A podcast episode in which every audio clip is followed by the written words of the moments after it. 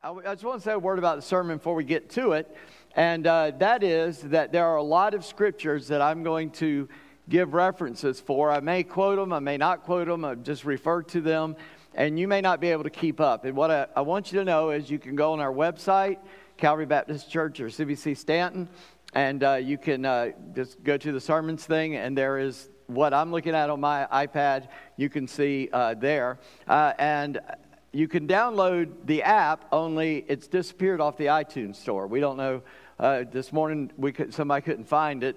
Uh, they, they found a workaround and got it, but uh, I don't know what that problem is, but we'll work on that this week. So, uh, but you can keep after it. But there it is, Calvary Baptist Stanton. That's the uh, how you find it on the App Store uh, or used to be able to anyway. That's the name of it. But um, and everything is there. And also, just one other quick thing in 2018, I spent about nine weeks, about an hour, hour and a half each, uh, teaching on prayer. And those are available on the website and on the app. Uh, and you can go there and find them uh, and listen to them if you uh, think they would help. Some of today is some of the stuff that is there. Um, and so I uh, just want to let you know that. We're in this 2022 challenge, and today we want to talk about prayer. We talked about fasting, we talked about faith, we talked about family. We're talking about prayer today. Next week, we're going to come back to fa- uh, faith, but actually be the church. What is the faith of the church, the job of the church? What is a church? What is not a church? Steve, your family's right over there if you want to go sit with them. You're good? Okay, all right. Just sorry if you're watching this on Facebook. Just want to make sure he knew where they were. Um, anyhow, hey, listen, we have fun here, don't we? Well, I guess I, I'm alone in this, huh? We, y'all have fun?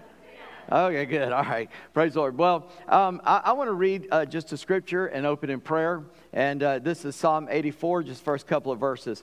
How lovely is your dwelling place, O Lord of hosts. My soul longs, yes, faints for the courts of the Lord. My heart and my flesh sing for joy to the living God. Would you pray with me?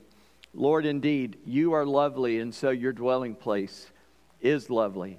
We thank you, Father, that, that uh, you are a God of loveliness. You bring beauty to us, and you dwell in a lovely place that you have called our home that you're going to bring us to. And, and uh, Lord Jesus, you promised us that in the Father's house, this lovely dwelling places, room for all who will come. And so, Lord, we thank you for that. And indeed, as we live out our life on this side where we see with uh, fleshly eyes, but we look to you with eyes of faith. We thank you, Lord, that our soul longs for you. Our soul longs to be there in the courts of the Lord. And Lord, we sing with joy. We, our heart rejoices with joy to our living God. We thank you that you hear us, that you watch out for us, that you look to us, and that your presence is with us today. We ask this day, Father, that your spirit, uh, the Spirit Christ, you would pour out the Holy Spirit on us, Lord Jesus. And that uh, today our eyes would be open to behold wonderful things out of your word. And that you would bring this uh, time together in your word into our hearts and lives. In Jesus' name, amen. Uh, you can be opening your Bibles to uh, 1 uh, Corinthians chapter 1 if you would. Uh, in 1 Thessalonians 5 and uh, verse 17, I have that up there. There is a, a verse that says very simply, it's three short words pray without ceasing.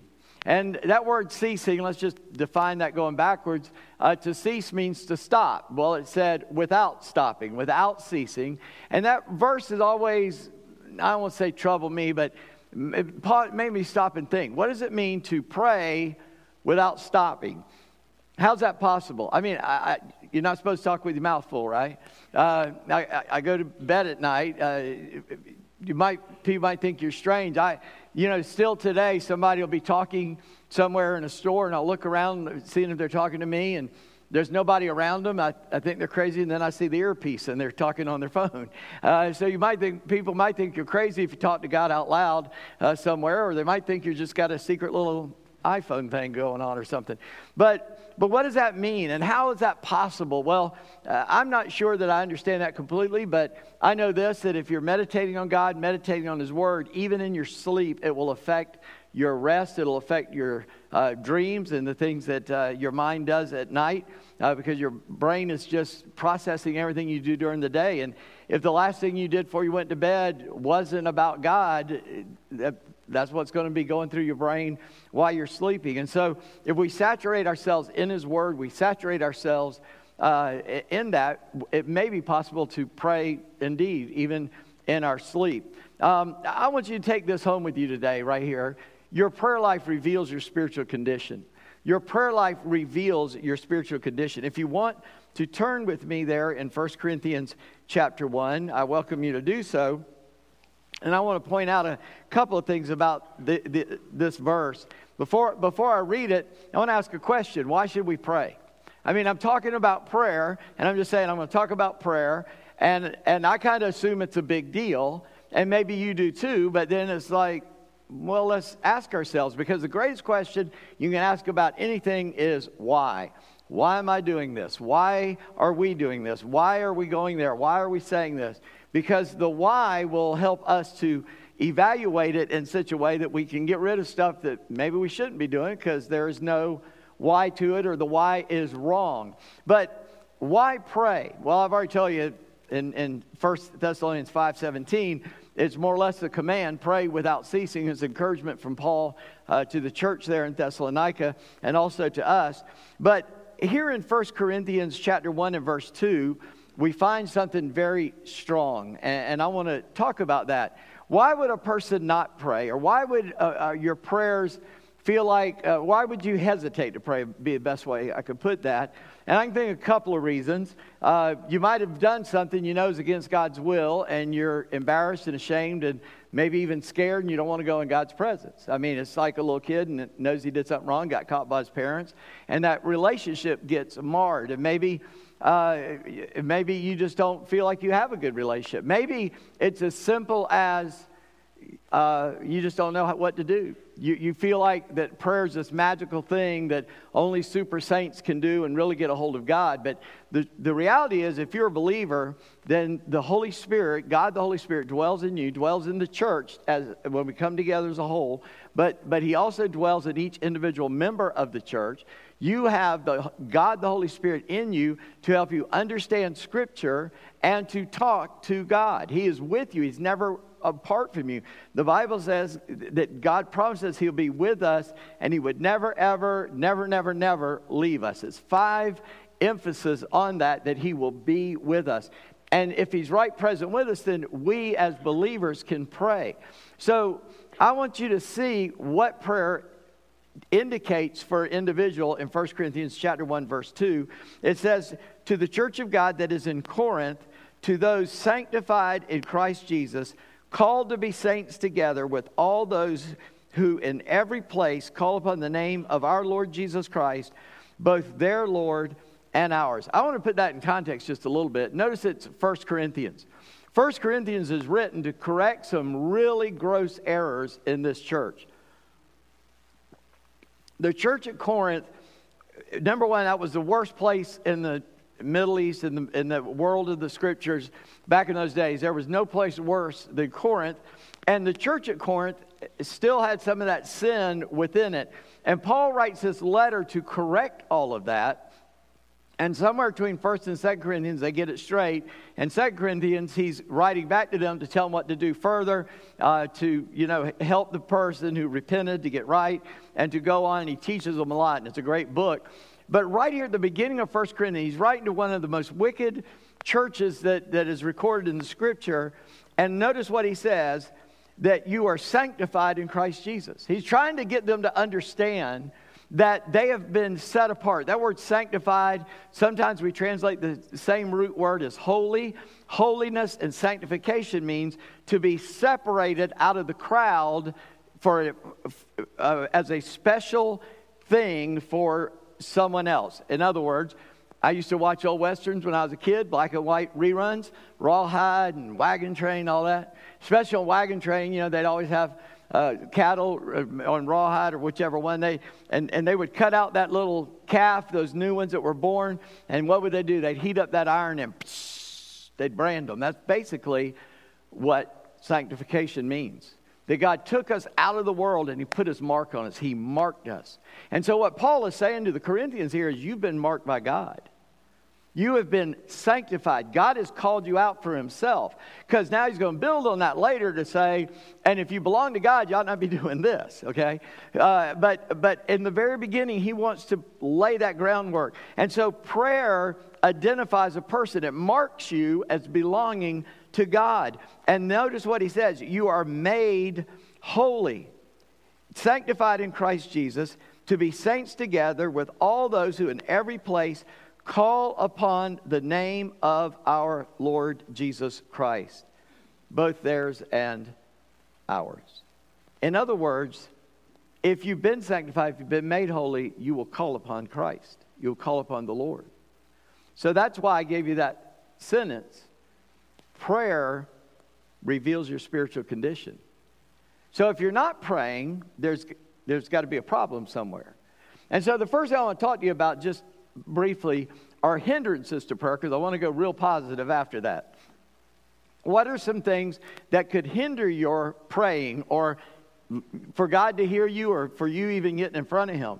And one I didn't mention earlier, I saved it for this, is you're lost. Had a man ask me one time, How come I can't understand the Bible? I said, Because he wrote it to those who belong to him. And if you don't belong to him, how are you going to understand a love letter written to somebody else? You got to become his to understand everything in Scripture, right? And you, if you're lost, God does not guarantee he'll listen to any prayer you pray. He guarantees he'll listen to one, and that is that when you call upon him for salvation, he said, Call on me. Uh, in, in John chapter 7, on the last day of the feast, the great day, Jesus stood up and cried out, If anyone thirsts, let him come to me and drink. Whoever believes in me, as the scripture said, out of him, out of his heart will flow rivers of living water.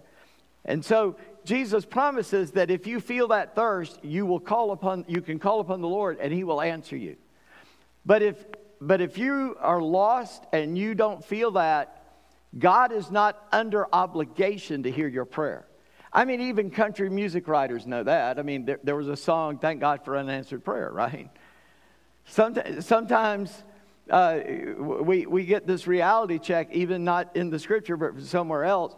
And God is not under obligation to hear your prayer if you're not one of His. Now, if He's your Father, He always hears and He always says yes. I'll show you that later. Doesn't sound as good as I just said it, but it is true. But if you're lost, the only prayer you have that you can pray to God and guarantee He'll listen is God, I'm a sinner. I know that I am a sinner and I need you to be my Savior. I want to give myself to you. I want you to be my Lord, my Savior. I want to follow you in my life. And you turn your life over to Him, man, He says, I love, uh, He'll love us, He'll bring us in, and He will never leave us. So I hope that you will do that if you're lost. But sin can hinder your prayers. In Psalm 66 18, Psalm 66 18, Scripture says, if I regarded iniquity in my heart, the Lord would not hear me. In other words, if I put up with sin in my life, God's not listening because I've chosen sin over God. I've chosen to do my thing over the glory of God and the will of God. And, and so God's sort of like, hey, you want that? You can have it, but you're not going to have me too. Uh, my mom used to tell me that uh, my dad was in the Navy when they met. It was down in Charleston, and my dad was part of a motorcycle club, and and uh, one of the guys in the club, while my my dad was about to go back out to sea. And one of the guys said, Hey, you want to go to a movie? Talking to my mom or something. And he asked her out. So she asked my dad, but they weren't married yet. Uh, Randy, do you, do you care if I go out with him, you know, to a movie while you're out to sea? He said, You can go out with him anytime you want. You don't have to go out with me. There's not enough jealousy left in the world, I'm telling you. My dad wasn't playing games. He meant it. You can do whatever you want, but there's consequences. And the Bible says the consequence of our sin is that God's not necessarily, he, He's going to bring some correction in our life if we're walking outside of His will. And so our prayers get hindered when we are allowing sin to reign in our life. And then here's one I, I quit preaching, go to meddling a little bit, but especially to us men, but it affects our wives. I'll, I'll, let me read it so I don't get in trouble. In 1 Peter 3 7, likewise, husbands, live with your wives in an understanding way, showing honor to the woman as the weaker vessel, since they are heirs with you of the grace of life, so that your prayers may not be hindered. God says our prayers are hindered, guys, if we don't live with our wife in an understanding way. Now, I, have got that same natural reaction you do, that sometimes I, I respond in anger or aggravation or whatever. Um, and and that's wrong. And and we need to step back and go, wait a minute. I need to understand what's going on. We need to love our wives to Christ because we hinder their prayers because we are made one flesh before God. And if we're not treating our wives as one with us and as a joint heir of the grace of God, it hinders our praying. And so we need to listen and understand those things. So I just want to get that out of the way. Those are some things that can hurt your praying. I'll tell you something else hurts your praying if you don't pray. That's a real bad one. You just need to be praying, okay? You say, Well, I don't know how. Just start talking. I mean, if you now talk to your friend, you can pray because you're just talking to God, who's your Father. You just say, Hey, God, here's where I am. God can handle however you talk, whatever you want to say. God can handle that. I promise. Uh, he can do that. So I want to talk about some elements of prayer, some things you can do. First of all, I think prayer ought to have worship. It, prayer get, helps us to get to know God. And, and, and let, me, let me explain what I, I mean by that. Uh, it is, we get to worship God, we get to know Him, and prayer is not a one way conversation. It's not a, a, just a monologue, it is a dialogue. God can speak back, but let me be very careful in how I'm, I'm saying this because I, I, don't believe that God speaks outside of His Word. All right? When anything God wants you to know, it's in here. So if you think that God's put an impression in your mind or in your life, or, or you came up with something and it sounds like, well, maybe God was pushing me that way, I promise you there's something in here that covers that. And if there's not, it ain't God. Okay? God never leads us contrary to his word. Y'all can say amen at any point, okay? God never leads us contrary to his word. And so I'll show you later on a verse in John 15 that says, If I if we're abiding in Christ and abiding in his word, and his words are abiding, that means living with, saturating us, then we can ask whatever we wish and, and it'll be given because we are praying according to his will. But in prayer, if you've saturated yourself with God's word and then you begin to pray, and again, tonight he'll be talking about praying scripture. As we pray to God, he's able to emphasize that truth of the scripture into our hearts, into our minds, and into our life. You see, worship in prayer is, is how we begin our praying. Yeah, and, and you know, when I was growing up, people say, well, you confess your sins because you got to confess them before God can hear you. I get that, but you don't know which sins are unless you're looking at God. Because if I'm not looking at God, I'm looking at you, and I can tell you, I'm better than you. No, I'm kidding. You might be better than me. And if you are, then I'm discouraged, right? And if I think I'm better than you, I, that's pride. It's not true, and it's pride. You can't, you can't go there either. Amen, right? So we look at God because He is that perfect example. And James tells us, it says, when we gaze into the perfect law of liberty, we see ourselves how God sees us. In Isaiah 6, what happened? Isaiah says, I saw the Lord, and I said, Woe is me, I am undone. I'm a man of unclean lips. I dwell in the midst of a people of unclean lips. When he saw, he said, For mine eyes have seen the King, the Lord of, of glory. When we see God, it helps us see ourselves better and a real, a more real light. It leads us to repentance. That's when we confess our sin. And so we start in worship. Do you know in John 4:23, Jesus is talking to the woman at the well, and she says, Hey, our father said we ought to pray on this mountain. You Jewish people say we ought to pray down there, which is true. And he said, Neither. He said, God is seeking people to worship him. He said, There's coming a day when you won't worship on that mountain or this mountain, but the true worshipers of God will worship him in spirit and in truth because God is seeking people like that to worship Him. Now, I want, I want you to understand what Jesus said there. He said, in spirit and in truth. I, I want you to think about it that those are two words of two things that I've already said. Spirit is praying in the Holy Spirit. It's prayer. It's talking to God. It's having that relationship with God because the Spirit is life, right? If we don't have a spirit, we're not alive. We're, dead. And so we have a spirit. But truth, this is the truth. Jesus is the truth, and this book talks about Jesus, and this book is the truth.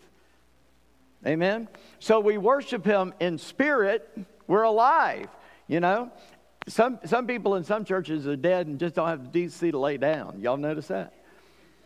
So we, we worship with life, with spirit, but we worship with the parameters of the truth. The, this is our guardrails. It keeps us in the right lane, going the right direction. Okay, you with me? I, I just want to make sure I'm communicating right. So Jesus tells her God is seeking people like that to worship Him. And so we come to God, we, He is looking for us to worship. And if we start, and that's why I started with Psalm 84 and showed you an example of taking a, a phrase or a, a verse and praying it back to God, and how lovely are your dwelling places, O Lord our God. He is lovely, His dwelling place is lovely. He's promised to take us to those places. And the Psalms is a good place to work because that's the worship book of the Bible, right? That's the hymn book of Scripture. But we need to acknowledge God. In, in our worship, we're acknowledging Him. You see, to pray is to be humble. You can't have pride and pray. Because what you're saying is, I'm dependent on the one to whom I'm speaking. That's what worship is. You're, you're greater than I am, and I'm dependent on you. But we, we live in a nation that values rugged individualism. And listen, there's something to be said for, for having some, you know, umption for yourself. The, the, the Bible says, bear one another's burdens, and then it says two verses later, bear your own burden. You got to figure that part out. Some, some things you just take, take on you because it's common and everybody's doing it, but sometimes you need help. And so for Americans especially, we don't want to we don't want to be dependent on anyone, but the Bible is telling us we got to be humble before God. It tells us that in James, humble yourself under the mighty hand of God, and he will exalt you at the right time. And we, we humble ourselves before God, but we also are dependent on each other as a church. As the body of Christ, we are dependent, interdependent on one another. That's what God intended. He didn't intend any Christian to be a lone ranger. He didn't intend for any Christian to be, quote unquote, more important than another. There's no place for celebrity in the body of Christ. Are you following me? You hearing me? I, I know there are great preachers and great teachers, and I love them, and there are people that are heroes to me.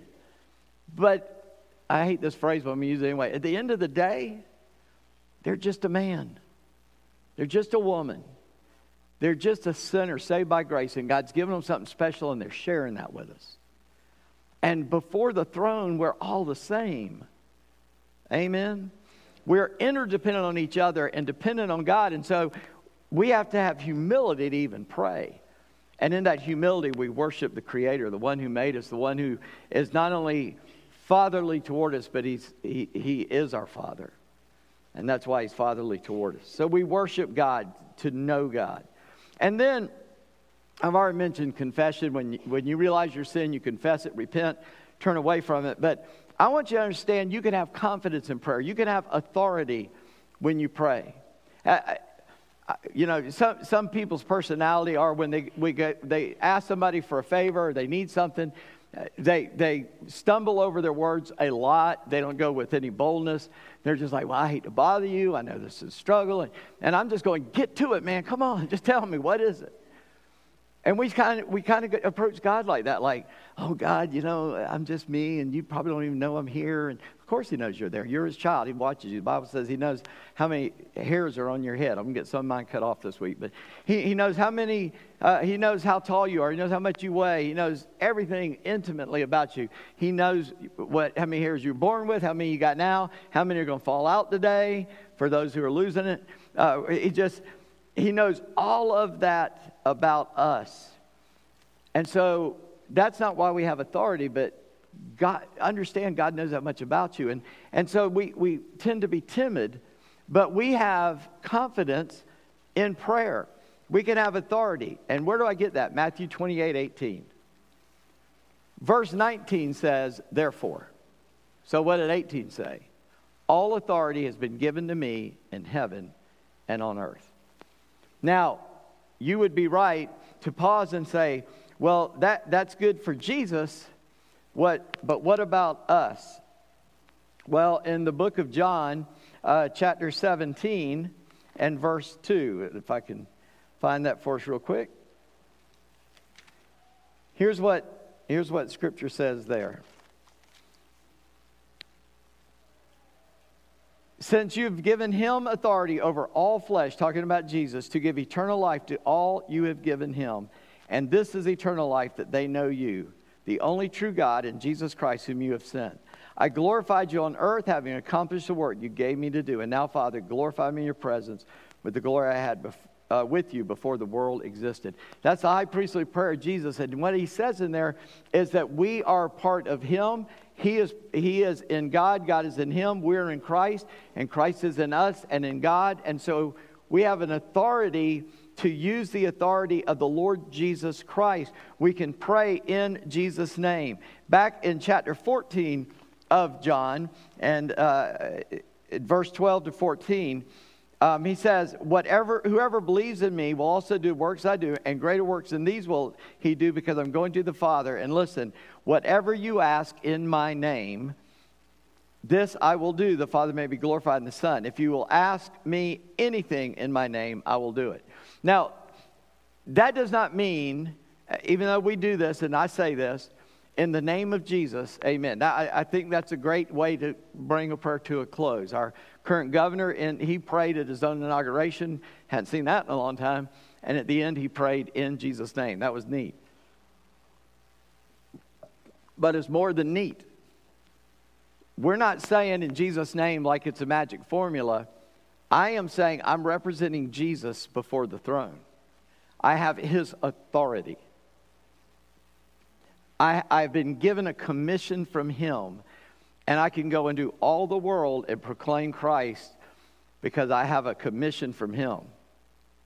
Now, there's some people who might not like that in some countries, and you might get killed for doing it, but you have the authority from God to do it. And so when we pray, we don't have to worry that He's not listening. He just told you you could pray in my name in his authority because he has how much authority? Yeah, verse 18 of Matthew 28. He has all authority. And he's restored us to that same authority that we can ask in his name. We, can, we have the power to ask him.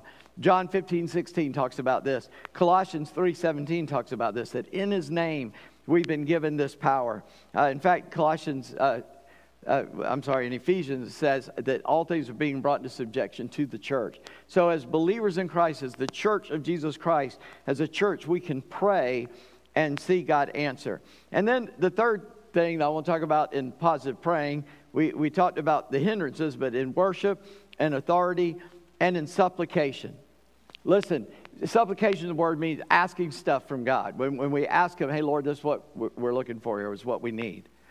Uh, uh it tends to dominate our pray, prayers to just ask God for stuff. And then we get uncomfortable with that. We know that there's something missing. Well, what's missing? We didn't worship. We didn't confess. We weren't very thankful already that He hears us, and, but yet we're asking Him for stuff. So I, I think that's kind of ought to be kind of the end of uh, prayer time or the thing we don't do the most. But I want you to understand something. When you do have a request to give to God, it's not out of desperation it's out of dependence. I tell you, you got to be humble. We're dependent on God, and He says, Come ask of me. I want you to talk to me. He says, You can come into the throne room boldly with your petitions and ask of God. He wants to hear you. Number one, it helps Him to help us to understand His will, because you might be asking something out of His will, and He needs to help us to understand that. So we can go in there bold and say, Hey, it's what I want, but hey, not my will, but yours. Isn't that what Jesus prayed? I didn't read it all in John 17, but He prays, Lord, if there's any other way, let this cup pass from me. And God said, No, you got to go to the cross. He said, Nevertheless, not my will, but yours be done. And He goes to the cross for us. And so, whatever we ask, He grants if we're abiding in Him. Uh, I'm still in John in chapter 15 and verse 7 uh, is, is, a very strong verse. Uh, and, and we, we, we almost, if we took it out of context, man, it, it would, I think we could misuse it, but, but it's there. I want you to hear it. If you abide in me and my words abide in you, listen, ask whatever you wish and it will be done for you. Now, notice that there's some parameters on that. There's a, there's a pre qualification um, that we are in His will. I know in, in Psalm, God says He would give us the desire of our heart. That doesn't mean He gives us whatever we want or wish for. It means that if we are in God and we are paying attention to His Word and letting His Word form our life, the desires of our heart will be His desires that He put in there. That, does that make a little bit more sense? I hope it does. It doesn't mean like, hey, I want a new car. God, that's the desire of my heart. I need a new car, you know. And God goes, oh, check out the parking lot. I put one out there for you. You know, that, that, it's not that. It is that God, as we abide in Him, is what it says. If you abide in me and my words abide in you. Whoever abides in me and I in him, he says, will bear much fruit. But if you abide in me and my words abide in you, that word abide means to stay in there, to live there, to never leave there. That that is, it, it's, it's almost the roots of a plant that it never leaves the soil and everything it needs is being drawn out of that soil and up into the to the vine and the branches and that's exactly what it is. We're, if we're a branch in the vine, we are staying in that vine, and our, uh, that we're that branch stuck in that vine and that life giving flow, it comes into our life from this. And my words abide in you, then you can ask what you wish. Because if his words are abiding in you, you're not going to ask for a new car frivolously. That may be something you need, and you can ask God, hey, I need a vehicle. And he might give you an old one, but it'll run. It's what God will put into you what you need, and you will not misuse that in a sense. But hear what he says whatever we ask, he grants if we're abiding. If we're abiding in him, and Lord, I want your will, tell, tell me your will, give me your will. I'm reading the word of God, I'm figuring out what God wants. And then I say, God. I, I was reminded of a missionary past couple weeks who, who I, I said he was a slave on a ship, and he's riding riding past Scotland, he said, Give me Scotland or I die. Well, is it God's will that people be saved everywhere in the world? It is. You can say yes to that, so say it. Yes. Psalm 2 says that he is making all the nations his footstool. And he sent us into the world to tell them about Jesus, right? So it is God's will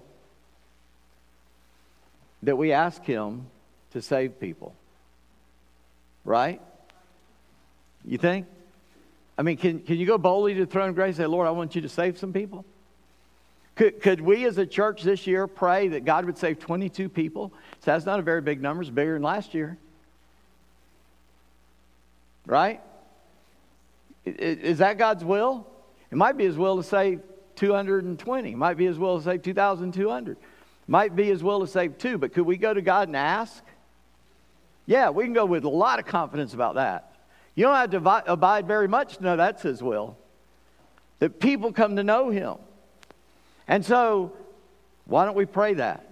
Why don't we pray God save 22 people this whole year? Let's just keep praying that. When we get to 22, let's go to 44. I mean, I don't care. You can pray for 100. I, I don't care, but shouldn't we be praying for that? You know where this breaks down? He's got to use you to do it.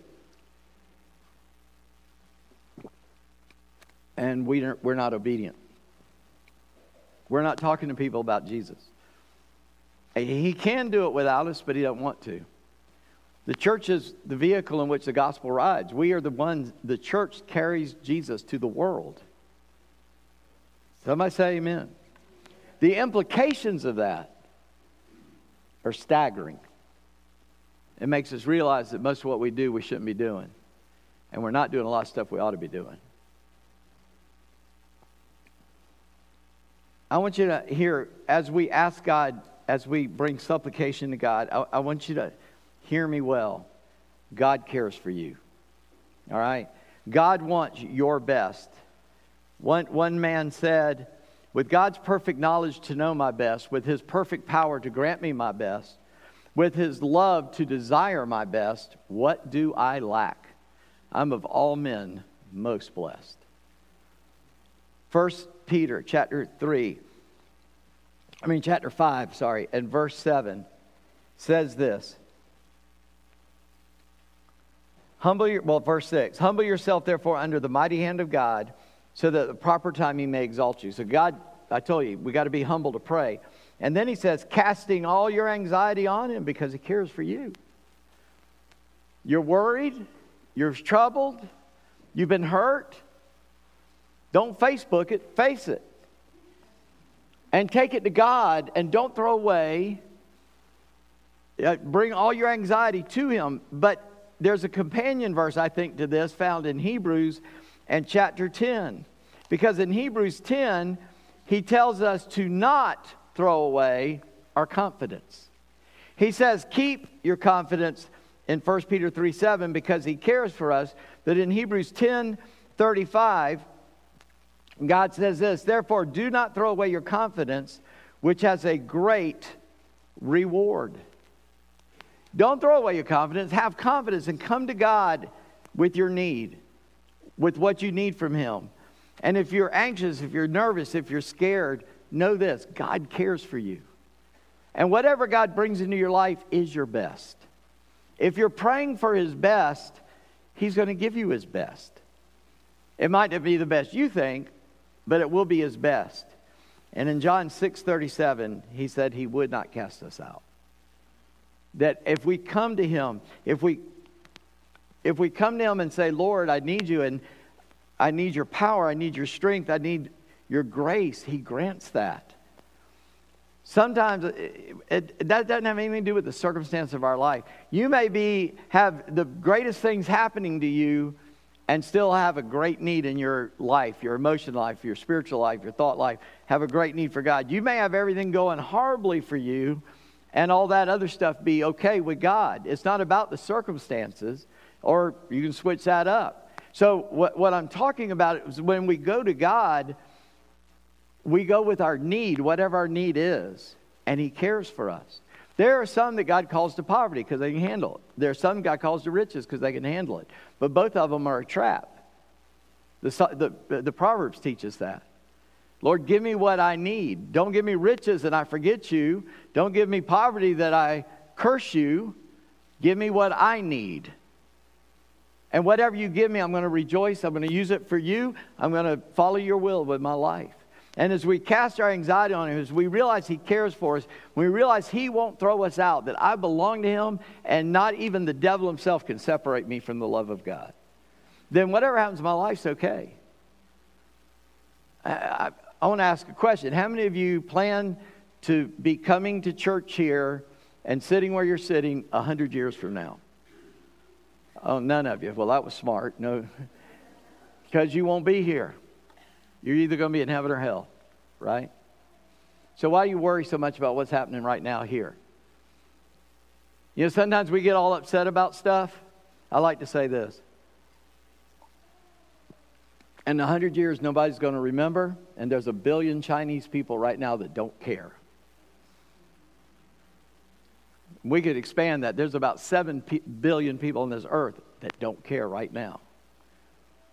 And you're making it is everything. No, it's not. It's not every, I promise you, it's not everything. God wants His will in your life, and He can take that and make something out of it. So that you're touching lives and you're doing things, and you may not even realize it's happening, and God is using that in other people's life, and He's sending it down the line. So generations yet to be born will know the grace of God because of what you do now. And we have to entrust that to God and just give that to Him. So, what can you do this week? Well, evaluate your intimacy with Christ in view of your prayer life. How intimate are you with Him? I, I thought about opening the sermon by bringing my wife up here and saying, This is my wife, been married 35 years, and this is an illustration of me coming home. And then I was just going to walk past her and ignore her. Think that happens? No. That does not happen. Why? Because we have a relationship. So why do you ignore God? Evaluate how much you ignore God by never talking to Him. Secondly, begin your prayer time with intentional worship. Use the scripture. Come back tonight. He's going to talk about that a lot. So it'll, it just helps bring you into the presence of God when you take what God said and pray it back to Him. So that's just a hint, something you could do. And then lastly, pray with confidence in Christ. Pray with confidence in Christ. Not confidence in yourself, but confidence in Him. He's the one with the authority. He's granted us His authority to go, but it's still His authority.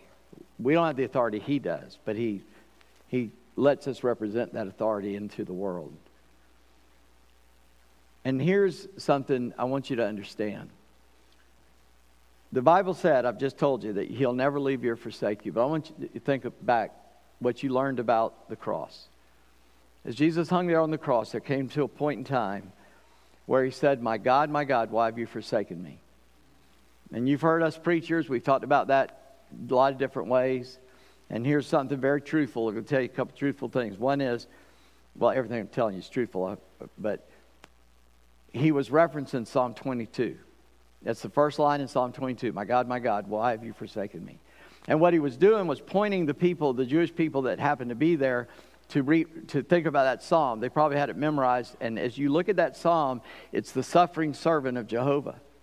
It's how the Messiah is going to die. And he fulfilled that whole psalm there on the cross. And then you get Psalm 23. I'm going to take a small rabbit trail the Messiah trusting the Father while he is in the valley of the shadow of death. That God's going to do what God said he would do. And then Psalm 24, the exaltation of Christ. Lift up your heads, O ye gates, and be ye lifted up. It's talking about Christ. But I want to come back to what he said on the cross. Because I think it wasn't just a reference to a psalm, it was actually happening. My God, my God, why have you forsaken me? Because in eternity past, there's God the Father, God the Son, God the Holy Spirit, three in one. You can't divide them, you can't separate them. They're one in power and purpose and intimacy. And they had never been separated. But the Bible says God is of pure eyes and look on sin.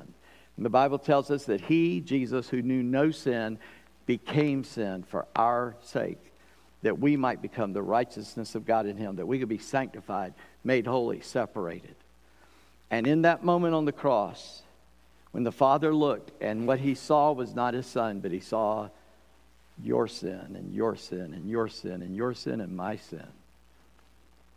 The Father turned his back and the sky went dark and the earth started to tremble. And he said, My God, my God, why have you forsaken me? And he said it so you never have to. He said it so you and I never have to say that to God. And we can say, Thank you, God, that you will never leave me nor forsake me. The Bible lets us know, just in case you don't know this, that he entrusted himself to the Father who said, I won't let you see corruption. I won't let your body rot in the grave. I'll raise you from the dead. And Jesus, as a man, gave the last measure of devotion to his Father and he became the sacrificial lamb for me and you, trusting the Father to raise him from the dead that we could know God. And if we know him, know his love for us, and that we can pray to him and that he will never leave us and he's always with us. Why would you ignore a God like that?